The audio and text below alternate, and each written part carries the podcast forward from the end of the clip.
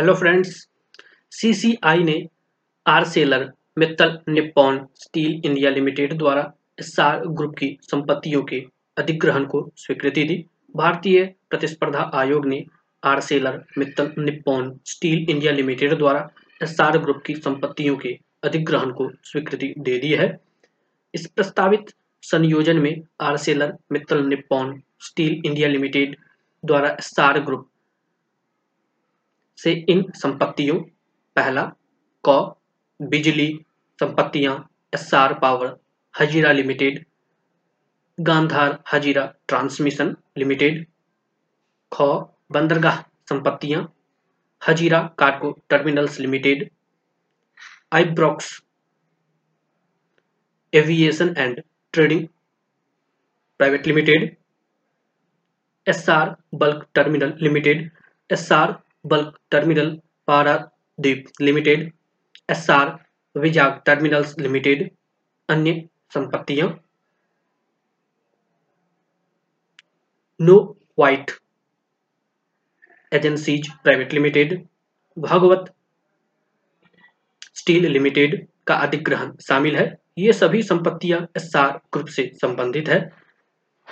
A M N S Arcelor Mittal S A और उनकी सहयोगियों, उसकी सहयोगियों तथा निप्पॉन स्टील कॉरपोरेशन जापान के बीच एक संयुक्त उपक्रम है।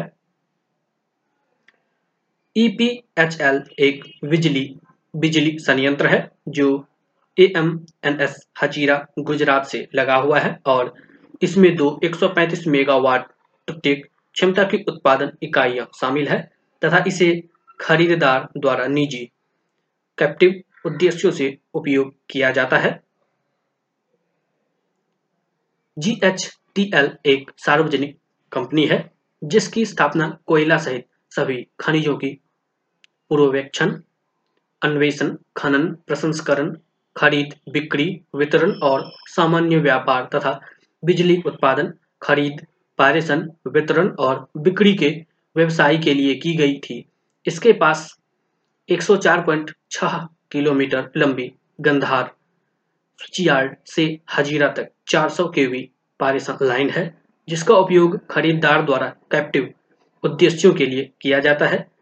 ईबीटीएल के पास खम्बात की खाड़ी में स्थित deep draft dry wall bulk bulk घाट, गुजरात मैरीटाइम बोर्ड का 25 मिलियन टन प्रतिवर्ष क्षमता वाला मगदल्ला पोर्ट टर्मिनल है। यह कार्गो रखरखाव सेवाएँ, घाट सेवाएँ, जहाज़ रखरखाव सेवाएँ पायलटेज टॉवेज सुविधाओं को उपलब्ध कराता है और खरीदार द्वारा कैप्टिव उद्देश्यों से इन्हें उपयोग किया जाता है। ईबीटी पीएल के पास आठ एम एम टीपीए क्षमता के साथ पाराद्वीप पोर्ट ट्रस्ट से साल भर संचालन के लिए ड्राई बल्क टर्मिनल लाइसेंस मिला हुआ है। उसके पास प्रति घंटे 4500 टन क्षमता वाली पूर्ण मशीनीकृत जहाज़ लदान प्रणाली है। यह बल्क कार्गो रखरखाव और घाट सेवाएँ उपलब्ध कराती है तथा खरीदार द्वारा कैप्टिव उद्देश्यों से इनका उपयोग किया जाता है।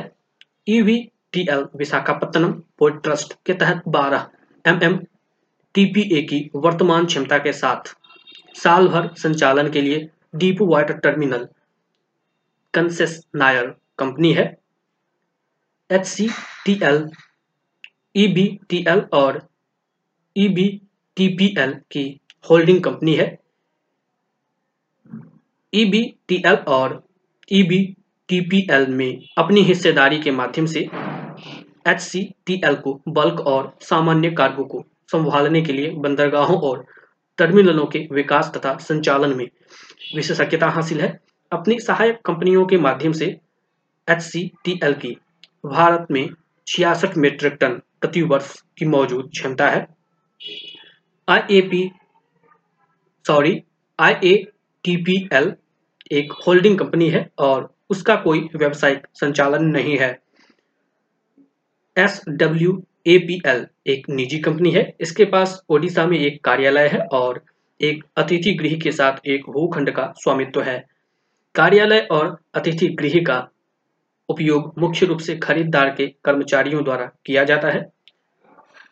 बीएसएल को पहले एसआर स्टील छत्तीसगढ़ लिमिटेड के नाम से जाना जाता था। उसने कोई व्यवसायिक संचालन शुरू नहीं किया है। सीसीआई का इससे संबंधित विस्तृत आदेश बाद में आएगा।